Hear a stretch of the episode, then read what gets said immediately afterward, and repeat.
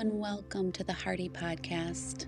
If it's your first time here, boy, you are lucky. You get to listen to Stephanie and Heather, the co-hosts of this show, really get real and not be able to hold back the tears. Doesn't it sound like fun? Actually, it's cathartic, and we hope it's a balm for you too, just to hear people being real people and not hiding anything. In fact, I didn't edit it or cut anything in any way. This is Heather, by the way. Heather King, co-host with Stephanie Wilson for the Hearty Podcast. So here we go. Hand over heart. We love you.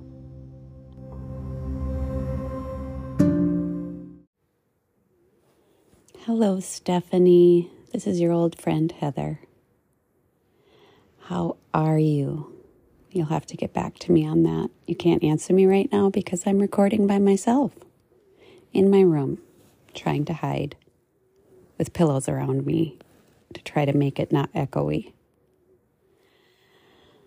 It is so cold and getting colder here.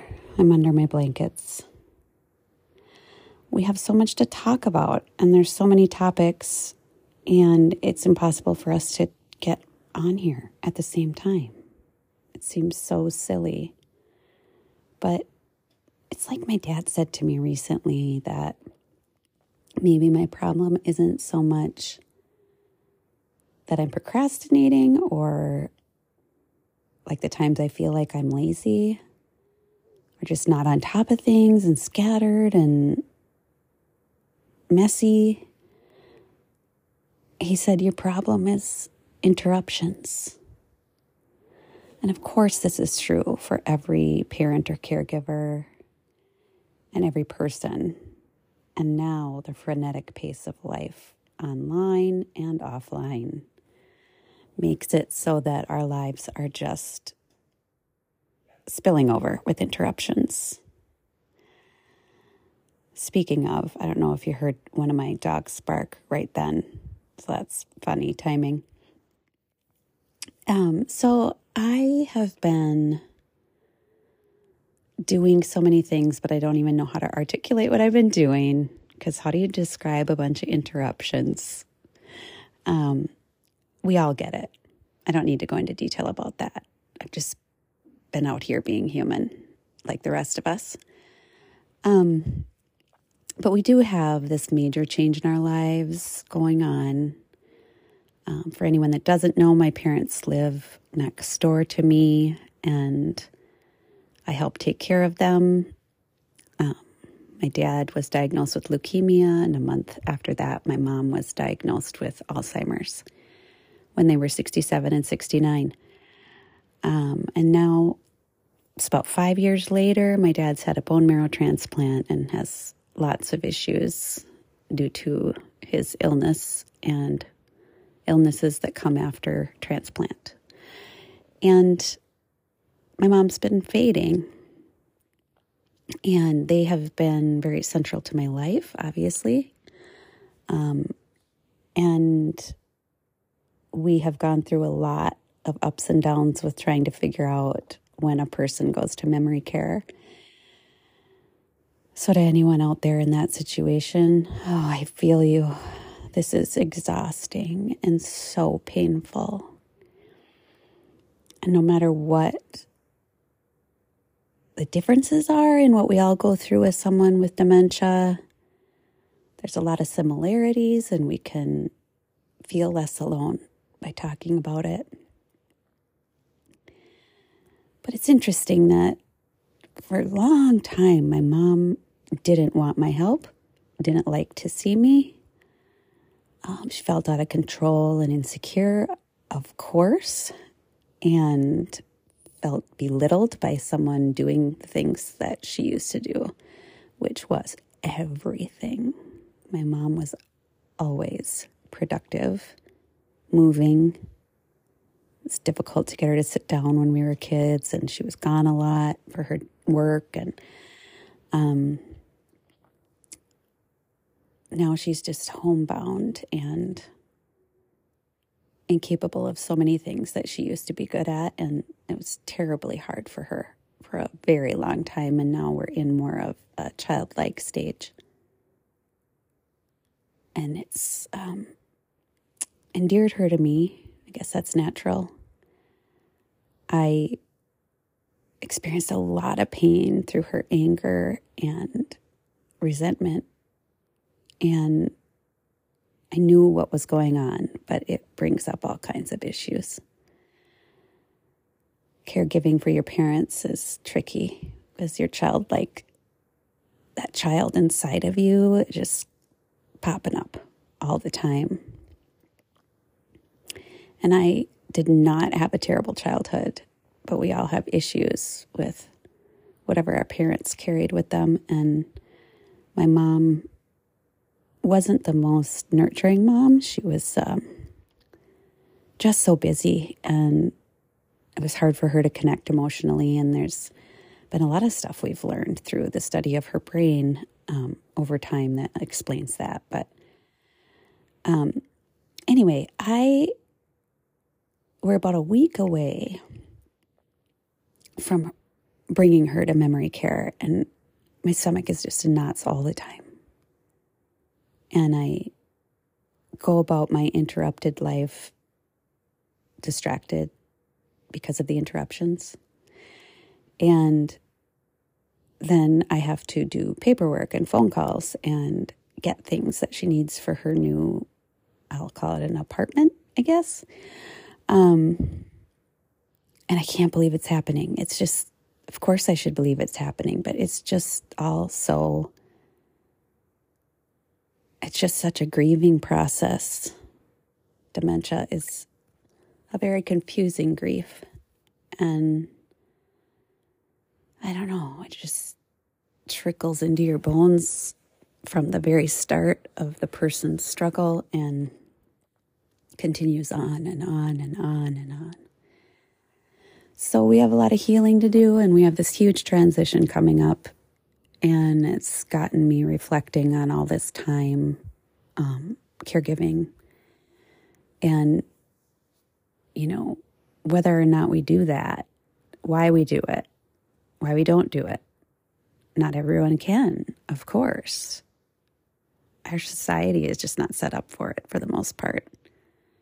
And then like you, many people live miles and miles away from their parents, and it's so hard to figure out how to be supportive as they age and for the roles to reverse. It's just, most of us go through it.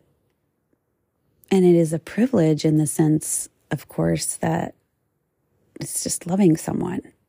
And it's a privilege if you have the space in your life and ability to be with them and to return some favors, I guess, you know.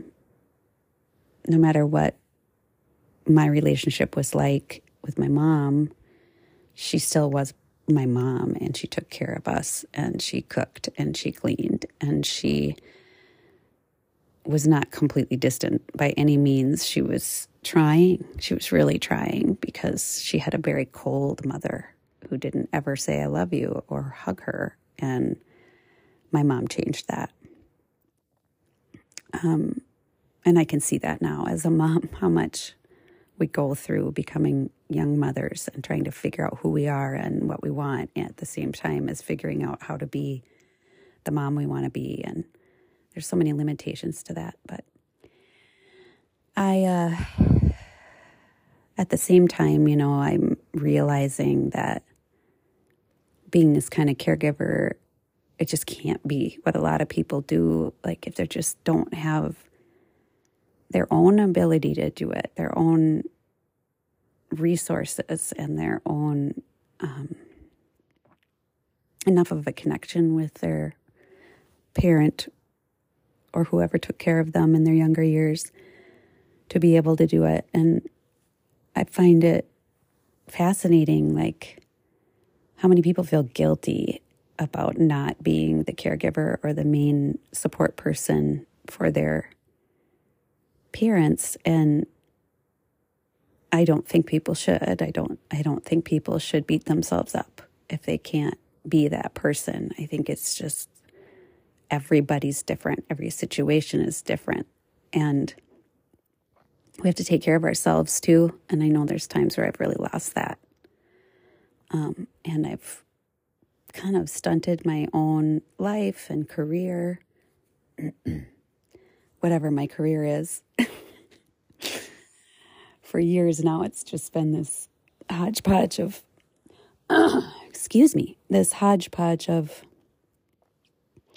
jobs and freelancing and just not really even knowing what I'm doing. And now I feel like I'm kind of turning a corner with that too. It's like, God, midlife is confusing. And my dear friend Leanne, who we often call Lee, who used to have Moms Without Blogs, the website, so that people could submit their writing without having to have a blog. She said, you know, midlife is all about letting go.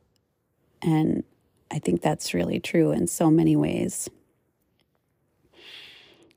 Just letting go of your parents, letting go as your kids get older, letting go of these things you held on to that aren't serving you. You get it. So talk to me about that stuff. Like, how does it feel to be far away from your parents? Even though I know they're not necessarily, they don't have the issues that my parents do, but, you know, as they're aging, what does that feel like? And the whole letting go thing, I'd like to hear more about something you said in writing this past week, I think, about how our brains work, because we're very similar, and how you've been trying to strengthen the positives. Maybe that's how I could say it. I don't know. You can correct me if I'm wrong. I'm not remembering it right, I don't think. But I wanted to hear more. Like, I was like, hey, tell me how to do that, because I don't think I'm very good at it. But it kind of is in line with that whole depression conversation we had, and just kind of watching ourselves and accepting it rather than fighting to see a light that isn't there yet. So yeah, I want to hear more about that too. I hope you're having a good day. I love you.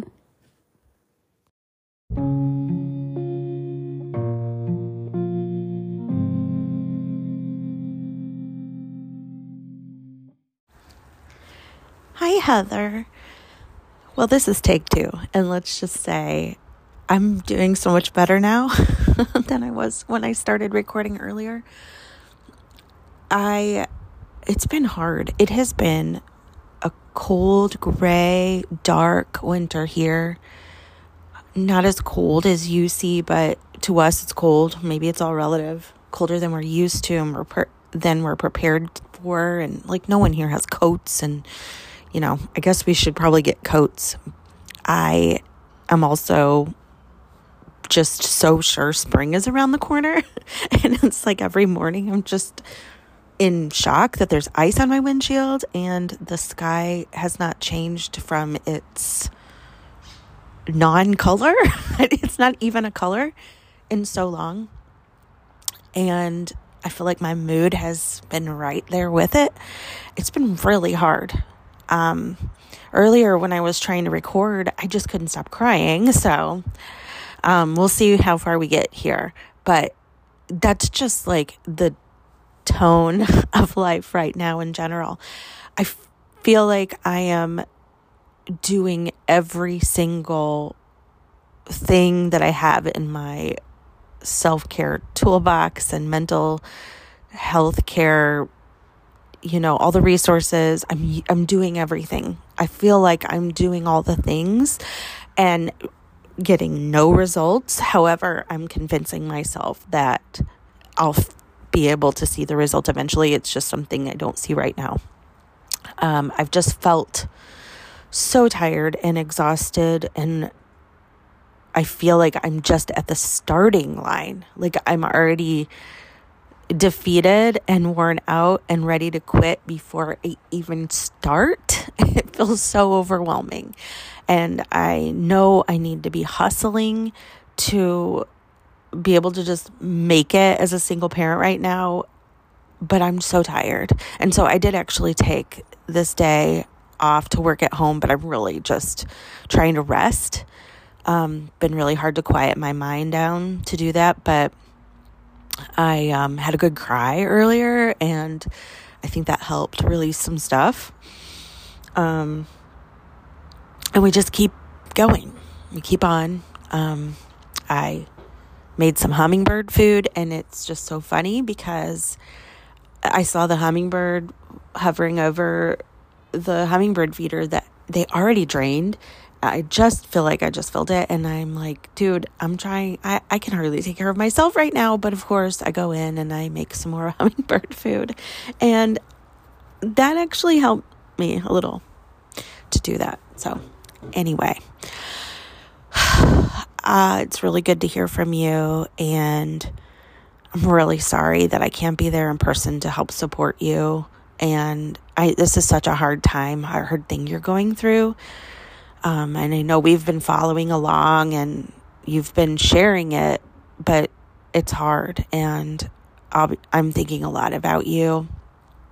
And I admire you so much. I love that you share it all with us and have really given, a window to that world. We do have very different relationships and distances with our parents. For me, being far away, I'm terrified for anything to happen to my parents because, number one, financially, I wouldn't be able to get to them. Definitely not quick, flying or driving. And financially, I can't support them, if they needed that. It's hard. It's like the distance is a really strange thing to think about. I think I avoid thinking about it. I also think I use it as whatever little buffer I need to figure out my own life and identity, because with my parents, I feel like we have such a great relationship, and it's if I still maintain the role I had all growing up. And if I look back to that, it wasn't the healthiest. So it's hard. And and like, me, we like to go deep. We want to talk about deep things. And it's hard to do that with parents that tend to avoid or brush off those things, or maybe just they don't even realize how important it is to connect with me in that way.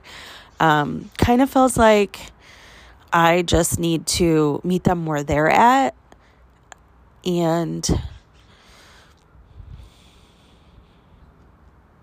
here comes the tears.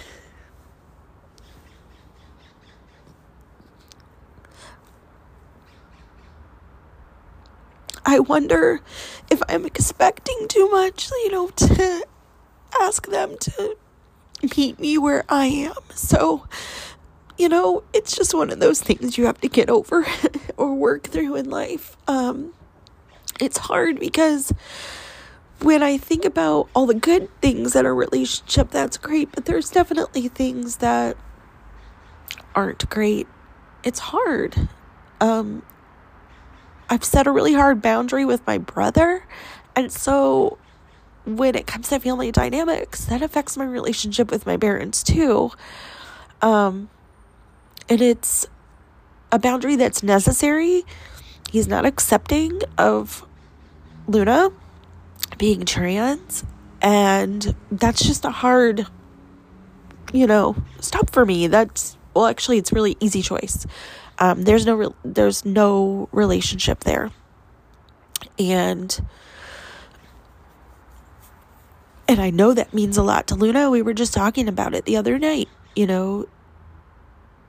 So I know I'm doing the right thing there. I don't know that my parents think I'm doing the right thing. I think they probably feel like I should get over some of that to just like have a relationship with my brother, but I feel like it's the other way around. Until he rises up to where we are, I don't see any way we can have any communication or relationship. And, you know, then I tend to just like, my brain turns that off and I don't really feel any more feelings about it.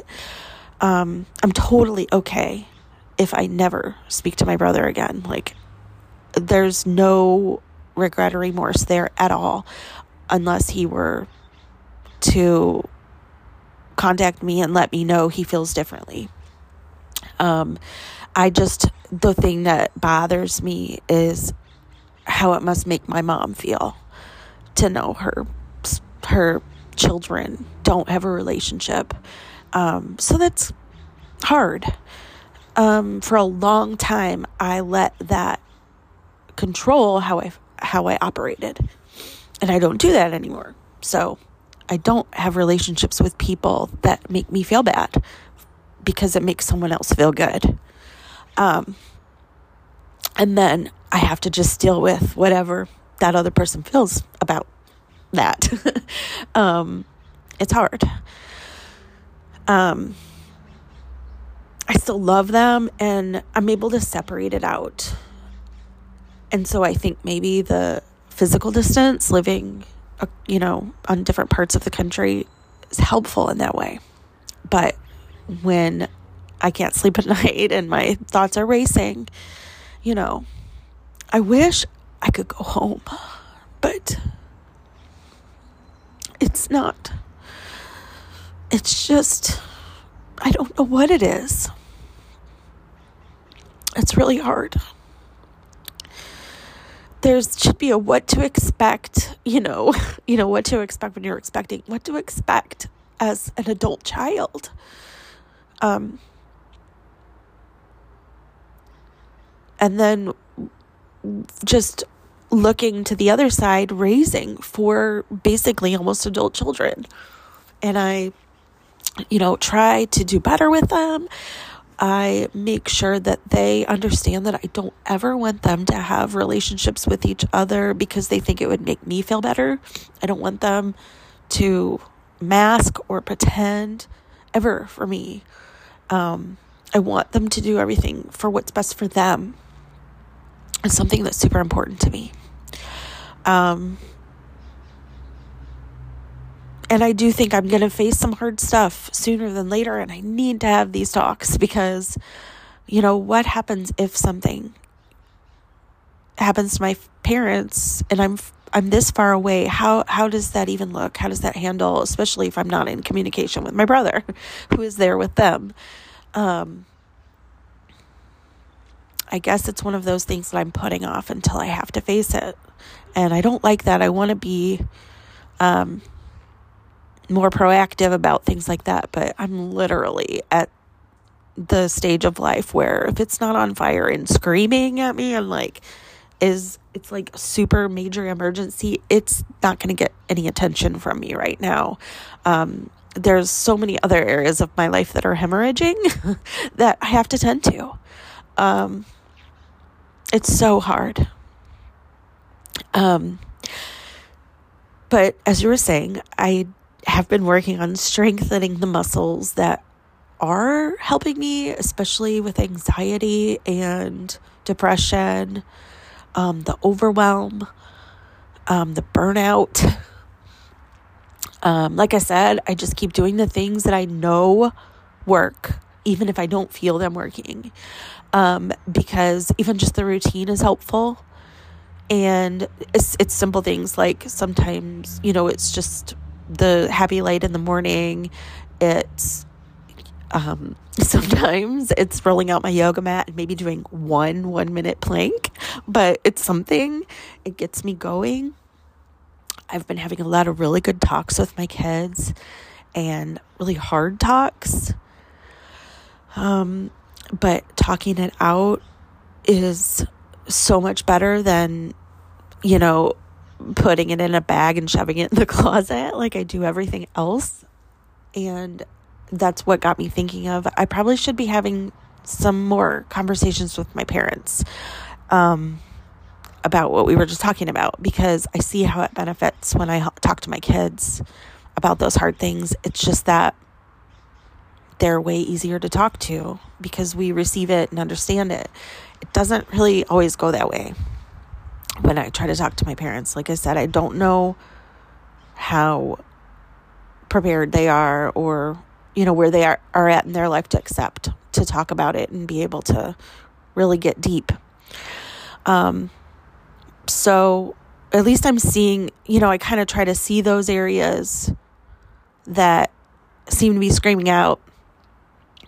And then I look into myself with my own kids and I'm like, okay, how can I avoid this? You know, how can I make this better for us? I wish I had something to say that is way more valuable and helpful, especially to you. I know it's also different. I think I'm also feeling like a huge weight of, you know, I went into having 4 kids not expecting to do it on my own. And that's been, it's been 5 years now, and, you know, we celebrate that. And I do think my divorce is one of my biggest triumphs. I'm so proud of myself for that. But it is so hard. It's so hard as a period. But it's just been so hard.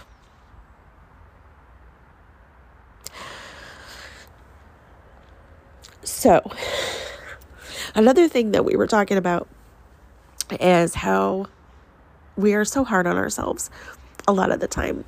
And just the other day, I was thinking about something that just perturbs me to no end, is when someone underestimates me. Someone underestimates me. Because I feel like, hello, do you see all I'm doing? Do you see all I'm capable of? Do you see how badass I am? Don't underestimate me. And I know that I probably take it way more seriously than the person underestimating me would be doing. But I realized I was journaling and thinking about it, I was like, I am so underestimating myself right now. And it was a really good wake-up call.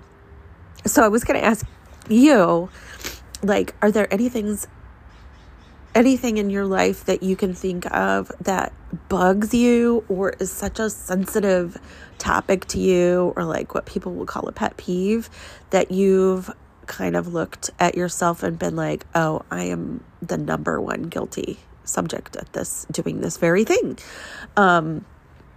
It just made me kind of reflect in that way.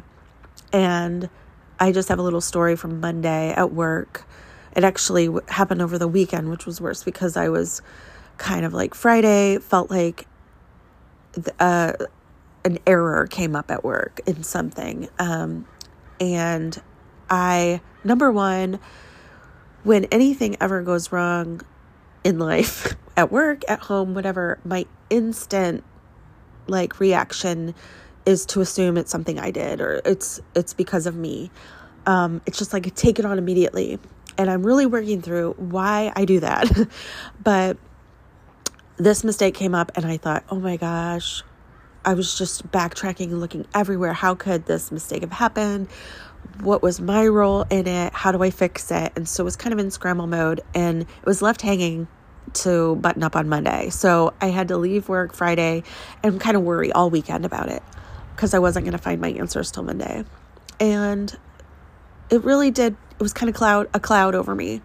And turns out Monday had some conversations, and it totally was not anything that I did. It was had an explanation that was perfectly sensible.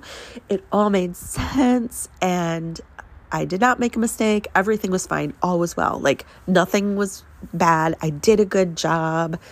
Someone even told me, good job. And it was such a great feeling. It was such a huge relief. So I told James, I messaged him and told him the whole scenario. And then I even did the TLDR, like too long, didn't read, I thought I made a mistake. I didn't. I did a good job after all. All is well. And his reply was, hey, babe, even if you had made the mistake, it's still okay. And that is not what I expected to get a reply back saying. And it really, it set me back a minute because I loved that response, but I still have a really hard time accepting it because I want to be like, no, it would not have been okay if I made a mistake. I have to, watch that part of me because it is making life impossible, I don't know if you can relate to that at all, but I am really working on embracing the mess ups and climbing out from it. I have a lot more fun things to talk about and say, but I'm going to end it here because I talked way too long and cried way too much. Feel free to edit or cut or not use any of this. But thank you for listening to me. I saved like a post from Julie Lithcott. Oh gosh, I can't remember how to say her name. So I'm looking it up real quick. That just really spoke to me. It's Julie Lithcott Hames. She posted the other day that she challenges everyone to make an 8-minute phone call to a friend because according to a new study, that's all it can take to lower your level of depression, anxiety, and loneliness. So I was thinking about us and our conversations and doing our podcast and how that is way longer than 8 minutes a week. But just talking it out, just pressing record and putting it here, who knows where it will go, but at least it gets it out. Knowing you're listening is so helpful. And I think it has helped me. Every time we have an episode and we talk, I feel so much better afterwards. I feel like high. And I have to keep chasing that. I love you so much, Heather. Thank you for listening to me. I guess I really needed to get out those tears today. I love you.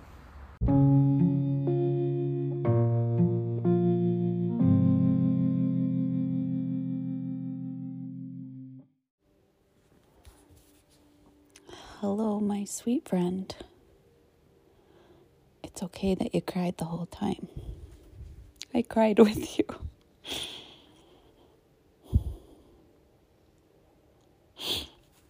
It is hard stuff.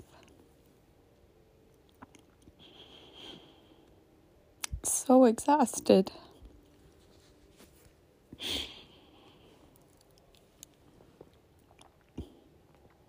And I loved listening to you and just the honesty. We both happen to be in a lot of pain and have been for years. And you're right. A lot of it is just, I did all these things, but this wasn't supposed to look this way. And I can surrender and accept and do that for real and still hurt. It's both. I was talking to my dad today and my sister. My aunt took my mom out so we could get some memory care things done and ready. And we were asking my dad how he's really feeling. And when you've had someone by your side for 54 years. Oh,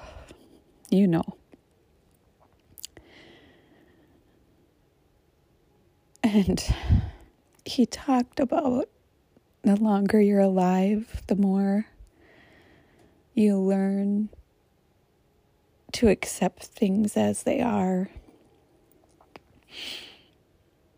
because you've learned to do it so many times. There's so much practice in a life. And he said that doesn't mean, not feeling it or not processing it, but that he's doing better than he thought because he's come through so many things. And we don't get to predict what that's going to look like. Part of this memory care thing is fear. Is she going to be miserable? Is she going to be scared?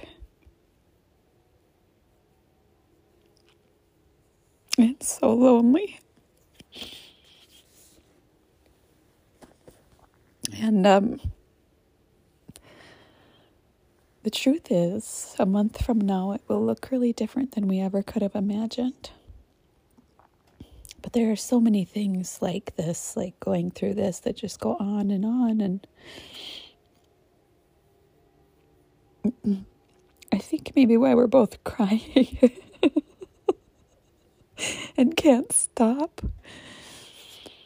It's an unusual thing we're doing, but it's okay. It's just so much grief. And because whether our parents are around or not, we grieve. We grieve old things and the hard things and the way they are in your family, that you have a family member that is supposed to love you unconditionally and can't, is something to grieve.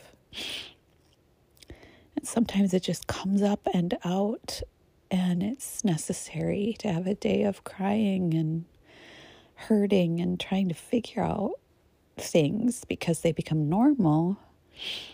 We don't feel it so intensely all the time, and then it just bubbles up. I was telling my friend, my lifelong friend, who just lost her brother very quickly and unexpectedly. She kept talking or texting saying, I don't have words. Just can't talk.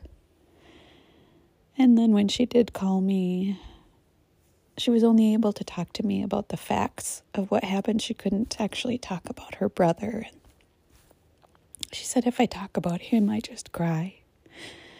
If I tell you the facts, I can get through it.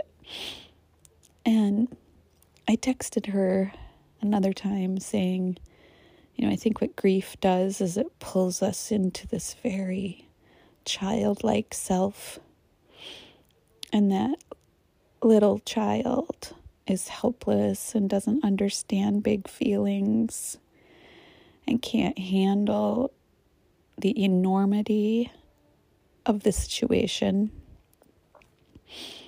And a little one wouldn't be able to articulate, and the grown self in us can't articulate it either.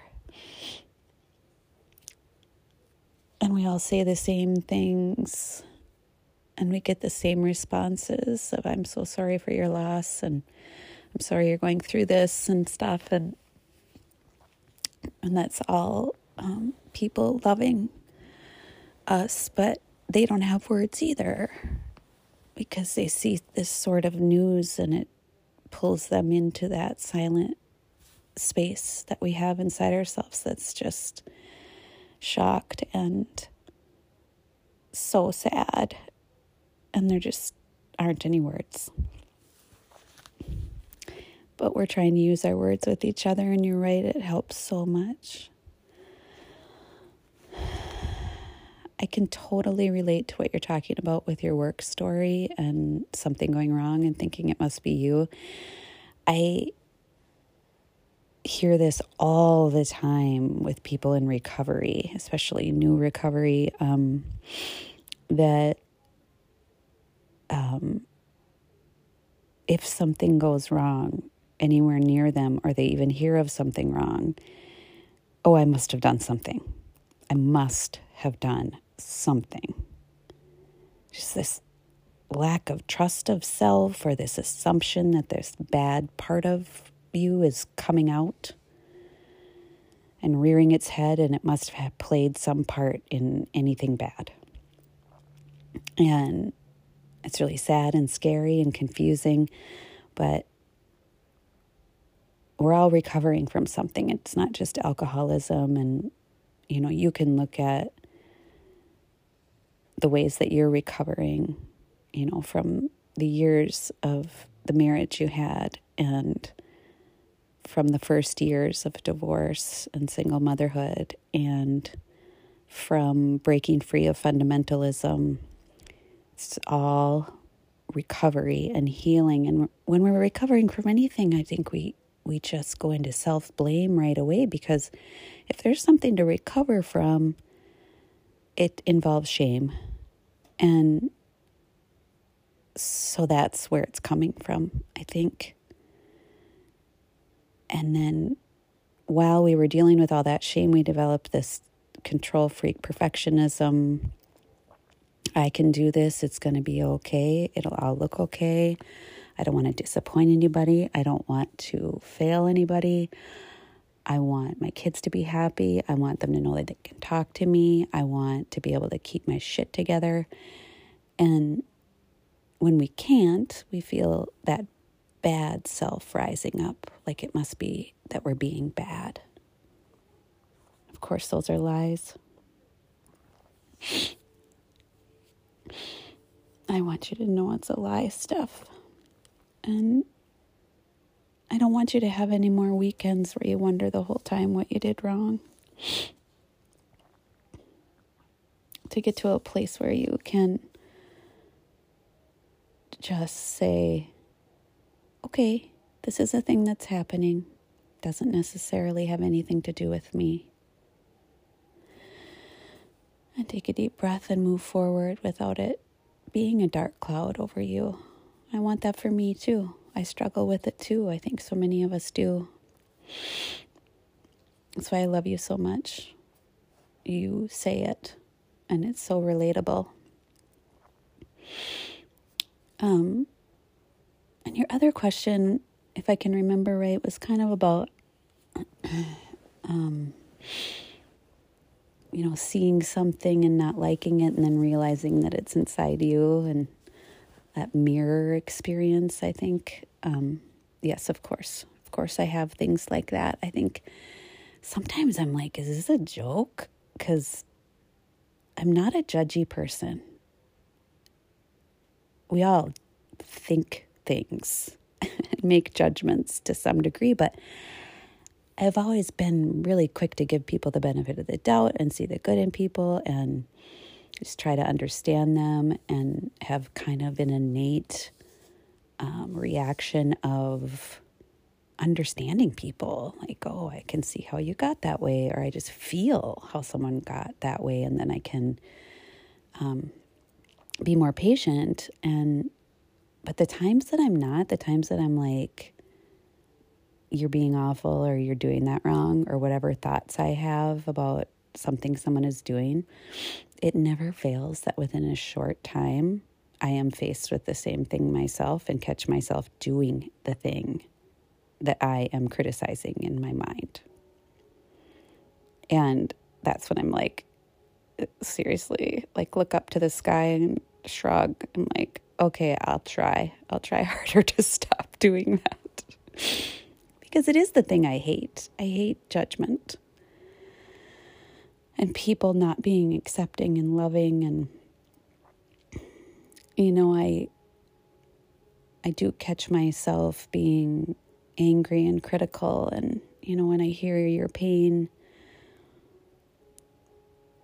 even if you've come to terms a lot with your brother, and it is an easy choice. Luna is the easy choice, and love is the easy choice. It isn't for a lot of people. And so you have done a courageous thing in not caring what someone thinks, even if they are your blood. And that's hard. because there's this lingering stuff that's kind of chasing you around about what people think and wishing you could change it. And why does it have to be this way? But what I think makes me angry is, especially, I mean, all of it, but what makes me angry is like, I want to shake people and be like, look at what you've done. Because it isn't that Luna, being who she is, has done anything to them.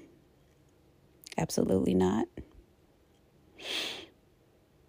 And for them to be able to step away and say, I don't want anything to do with that, means I don't want anything to do with her. And that is them creating the pain. And you know that. But when someone else has created the pain and the rift and the space, and then you have to wonder what it's going to be like to have to be around them in certain life situations or to have to deal with it, it's such unfair stress on you. And we just need to keep being each other's therapist. Not that I have all the answers, and I know you don't feel like you do either, but so much of the power gets taken away from hard things when we speak out loud. What's inside us, no matter what it looks like in the moment, whether we've figured it out or not. And I love that about us and our conversations. And I hope it brings peace to other people who need it, going through hard things and need to know that we're living those hard things too, and we're living them out loud, not behind anything or anyone or any system. And that's why we're going to be okay somehow. I know you saw the Instagram post video of my mom fixing my hair. I really did have some terrible bedhead and winter hat hair. And I just don't care anymore, you know. It's like I go around looking like that. And in the past, she might have said something cutting or made a disgusted noise. That's just the truth. She didn't mean to hurt me in those ways. She just had kind of an edge to her like that. Kind of felt like disgust. And that's gone. With her mind. And I wanted it for so long. I wanted her to just love me exactly how I am. Isn't that what we all want? This is what Luna wants. It's what you want. And it's so confusing. Trying to surrender when that's not happening. And still believing that it might. And meeting people a little part of the way. I mean, I never left her. I never gave up on her. And this is different. This is totally different. If she had something with one of my kids that she behaved in an unloving way, then things would be different. But it was painful for a lot of years. And in many ways, my mom was a good mom. But like I said earlier, it's just not very nurturing and kind of into her own thing, and it just was what it was. And to have her now be so comforted by me and actually seem to really like being with me without kind of butting heads or feeling some kind of tension. It's just like I wrote on Instagram, it feels like it's too late, and it feels like it's right on time.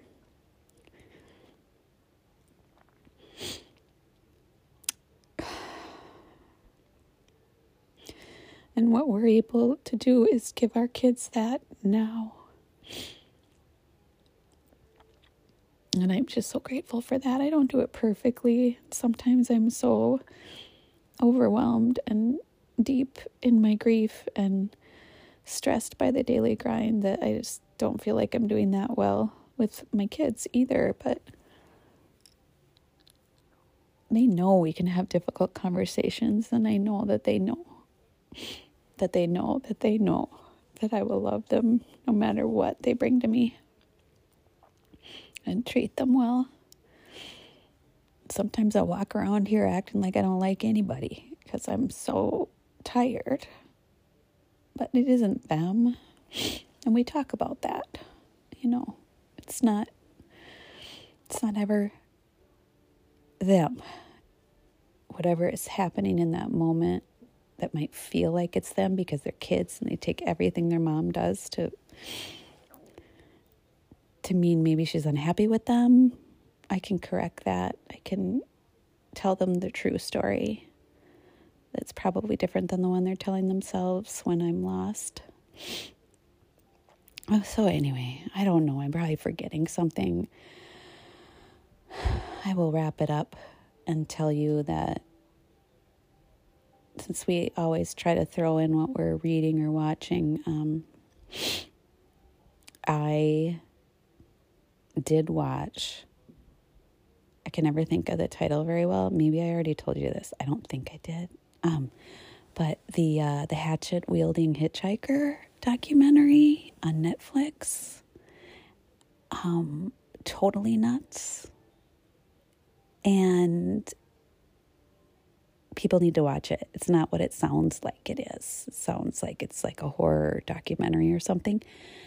But just this homeless guy and some vigilante justice, and this is just turning into a crazy story about this guy. And then if anybody watches it, they then need to top it off by listening to Tig and Cheryl True Story, their podcast about that documentary. It's just so fun to listen to them. They make me happy and they make me laugh. And that's one of the ways that I'm taking care of myself, is trying to watch and listen to a little bit lighter stuff during this time, and use my sense of humor. And it feels like you're like getting a sense of humor massage when you listen to funny people. That's the weirdest thing I've ever said. I love you.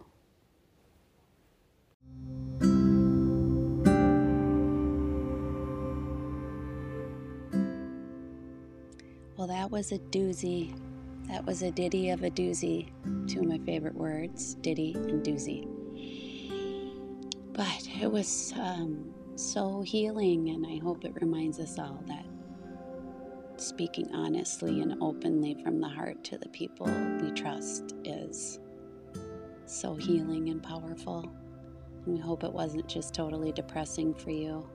I hope you feel it too, and feel understood and less alone. Maybe next time we'll go a little lighter on topics, but then again, this is going to be right after I move my mom into memory care, so let's not all cross our fingers and toes, huh? We love you. Thank you for being here. We'll see you next time.